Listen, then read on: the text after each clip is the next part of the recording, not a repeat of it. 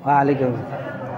Kalau tadi mulai dari awal habis jelaskan berkaitan dengan beberapa hal yang membatalkan wudhu, kemudian disambung berkaitan dengan nasab.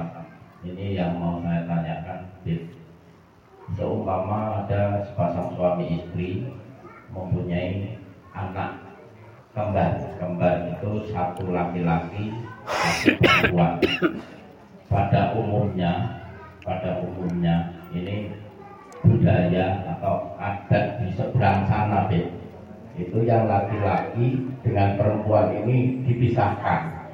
Nanti setelah kemudian dewasa ada yang punya budaya itu dipertemukan dikawinkan.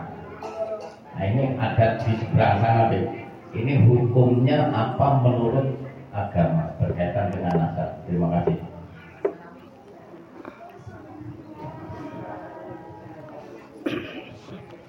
Ada memang kebiasaan seperti itu. Kalau anaknya kembar dipisahkan. Kalau nggak dipisahkan nanti salah satunya meninggal. Itu hanya kepercayaan saja. Tidak selayaknya kita meyakini hal tersebut. Yang kedua, setelah di, setelah dewasa nggak boleh dikawinkan. Haram untuk menikahkan sama-sama saudara. Tapi terkadang bahasa saja, hanya adat kebiasaan sah, saja, bukan hanya artinya kawin benar-benar kah? Kawin. Ini katakan hanya ada kebiasaan saja. Maka kalau itu hanya ada kebiasaan saja, nggak apa-apa, tidak ada masalah. Ini katakan. Kalau sampai kawin yang haram, Iya, sampai ini oh, kalau sampai nikah benar hukumnya adalah oh, haram. Nauzubillah, sama nauzubillah. Ini katakan. Makanya hati-hati nyusuhin juga seperti itu. Nggak boleh asal-asalan susu-susuan. Eh, ada anak laki-laki kecil, anak-anak kecil disusuin, disusuin, disusuin. Ada yang seperti itu. Nggak baik itu. Ada bang susu, ada bang susu. Itu akan menisbahkan, akan menghilangkan eh, nanti kawinnya takutnya dia dengan saudara susu susuan itu tidak baik tidak baik itu tidak baik tidak baik makanya ulama memandang untuk mencari kerabat dengan cara menyusui dengan cara menikahi meningkatkan itu tujuan di antara mereka adalah kerabatan contoh contoh seperti ini nah, ada di antaranya di Palembang ada Kiai Umar Ali Toyib.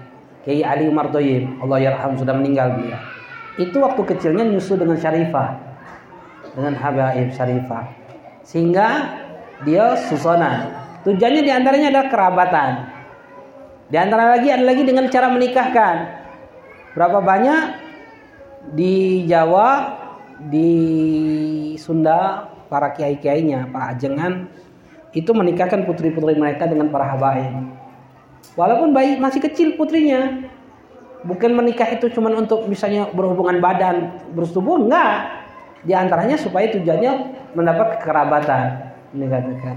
Kenapa? Karena orang tuanya ketika menikah dengan perempuan dengan habaib, maka orang tuanya otomatis jadi mertuanya habaib, jadi ahli bait Rasulullah, jadi keluarganya Rasulullah Rasulullah SAW. Dan tujuan mereka adalah menjaga menginginkan kekerabatan itu di antaranya ada itu ya